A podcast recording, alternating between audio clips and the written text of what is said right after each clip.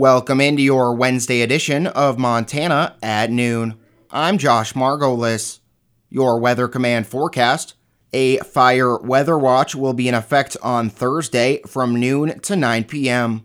This includes the following counties Eastern Glacier, Toole, Central and Eastern Pondera, Liberty, Hill, and Blaine, as well as Chouteau and Fergus. Expect west winds 25 to 35 miles an hour, gusting up to 50 miles an hour. Strong west winds will develop across the area Thursday as a Pacific cold front moves through. Lowest humidity on Thursday will occur across the lower elevation grassland areas where vegetation is driest and could contribute to rapid spread if a fire develops. A fire weather watch means that critical fire weather conditions are possible. A combination of gusty winds, low relative humidity, and warm temperatures will create high fire growth potential. For the rest of your Wednesday, mostly cloudy, high 70 to 75. Southwest winds 10 to 20 miles an hour. Tonight, mostly cloudy, lows 50 to 55. South winds 5 to 15 miles an hour. Thursday, very windy, mostly cloudy in the morning, then becoming partly cloudy. High 65 to 70. West winds 20 to 30 miles an hour, increasing to 30 to 45 miles an hour in the afternoon. Wind gusts could be as high as 60 miles an hour. Thursday night, windy and colder, mostly clear with lows 40 to 45.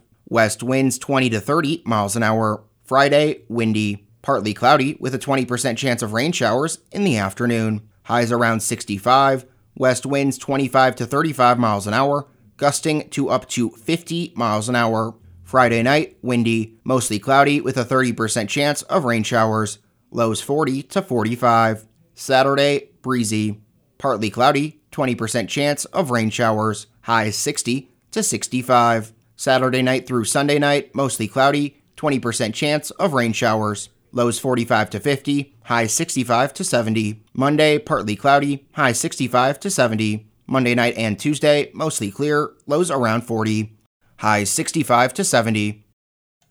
The Havre Public School Board held a special board meeting on Tuesday afternoon to provide an update on reopening. Superintendent Craig Mueller said that as a result of the positive COVID 19 case discovered in a student at Sunnyside Elementary Sunday evening, 21 students and two staff members are now in quarantine. Mueller said the health department was complimentary of the district and their staff for making contact tracing possible with their seating charts and other precautions that were in place. Mueller said he spoke with Dr. Kevin Harada of Northern Montana Hospital, who told him that Hill County is currently in a worse place than when the district initially approved the hybrid reopening plan. The current COVID 19 positive test rate in the county over the last two weeks is 13.7%. NMH has adequate testing supplies and some remdesivir on hand for treatment of COVID 19 patients. During the board meeting, Mueller brought up two potential plans to move to phase three of reopening. Option 3A would be to move to four days a week of in class learning and virtual learning on Fridays. Start and end times of the school day and transition times between class periods would be altered to try and allow for social distancing. Option 3B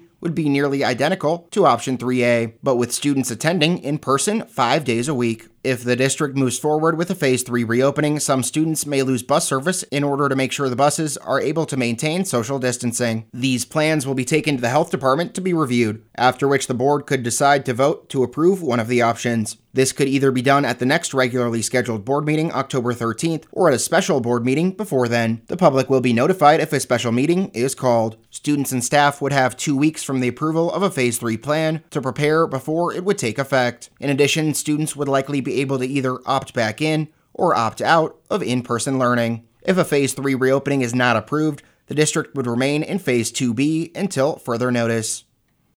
This past weekend's Havre Lions Club's drive through event saw hundreds of cars line up at the Great Northern Fairgrounds to get their Pronto Pup and cheese fry fix. Havre Lions Club president Becky Toth says they went through over 5,000 Rocky Mountain hot dogs, 30 cases of fries, and 12 cases of cheese over the two day event. I mean, we had people waiting an hour, hour and a half in line. They didn't care. They were polite about having to wait. We could only do so much, cook so much, and keep up at a certain pace out of our small little booth. So it was perfect. In general, we were all very surprised and shocked, overwhelmed by the turnout. Funds from the drive through will be used to give back to the community. We like doing service projects. We like going out and doing things around the community. We built a shed for the Senior Citizen Center that sort of stuff. But we just like having the money to help our community, and then we also help the state and internationally with sight and hearing. Profits have not been calculated yet, but Toth says the amount of food sold is equivalent to about three days of sales from the Great Northern Fair. In a press release on Tuesday evening, Chinook Public Schools says they were notified of a COVID 19 case in a student from Meadowlark Elementary. Through case investigation, it was discovered that the school associated case did not have any contact with anyone at the school during the infectious period. All contacts of the case have been notified and quarantined. School officials are working with Blaine County Health Department to assess the risk to the rest of the school population. Please do not send your child to school if they are sick. Blaine County is currently at six active COVID 19 cases, which means masks must be worn in schools, except when students are seated in the classroom and social distancing is maintained. And this just in from the Blaine County Health Department regarding the Harlem School District. They received notification yesterday that a student enrolled in Harlem Junior High that has not attended school since September 11th has tested positive for COVID 19. School officials are working closely and consistently with both Fort Belknap Tribal Health and the Blaine County Health Department to determine if there are any risks to the rest of the school population. It has been determined through investigation the student did not have any contact with anyone at the school during the infectious period. All contacts of the case have been notified and quarantined. No staff members of the Harlem School District have been asked to quarantine. A Box Elder woman pleaded not guilty to two felonies at her arraignment Monday in Hill County District Court after allegedly stabbing her uncle in the head four times. Denise Priscilla Stump, 58, pleaded not guilty to assault with a weapon and aggravated assault before Judge Kaydee Snipes Ruiz. Court documents allege that at approximately 4:11 a.m. on August 23rd, Havre police responded to a report that a male had been stabbed in the head on the 1900 block of 2nd Street Northeast. Officers located a large serrated kitchen knife on a bedroom floor of the residence. The knife had been bent, was covered in blood, and had hair on it consistent with the victim's. The affidavit alleges Stump had blood on her left forearm, had no visible injuries, and appeared to be highly intoxicated. Stump was unable to provide a statement to police at the time and has since told officers she is unable to remember what happened. The defendant will be released from the Hill County Detention Center on her own recognizance, subject to house arrest. Stump may not consume any alcohol while on house arrest. No future court dates have been set. Turning to state news, Montana authorities have not filed charges against a man involved in a fatal shooting in response to what police said was an ongoing assault of a woman. The Yellowstone County coroner says 43 year old Robert Avon Coulter died of multiple gunshot wounds during the shooting at a Billings home Monday. Police say Coulter was killed by a 34 year old Billings man who lived in the home. Coulter was in a relationship with a 33 year old woman, and police say he assaulted, choked, and pistol whipped the woman. Authorities say the other man shot Coulter when he placed a handgun against the woman's head. A federal judge says he will rule quickly on a Republican effort to block Montana counties from mailing ballots to all active voters. President Donald Trump's campaign, along with federal and state Republican groups, filed a complaint seeking to overturn an option the Democratic governor, Steve Bullock, gave counties to hold the November election by mail to help prevent the spread of the coronavirus. The Republican groups argued that mail ballots are subject to fraud, but offered no evidence. The governor's chief legal counsel said the state told U.S. District Judge Dana Christensen that requiring counties to open polling places would be, quote, absolutely catastrophic, end quote, for voters and public health.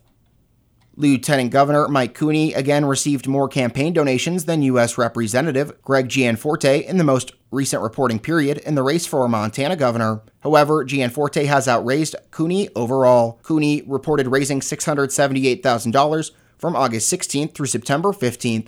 Gianforte raised $334,000 during the same period. Gianforte also loaned his campaign another $1 million, bringing his personal spending in the race so far to just over 3.5 million. The Republican has raised another $3.3 million, while Democrat Cooney has raised about $2.5 million in total. Millions of dollars in outside money are also being spent on ads for and against the two candidates.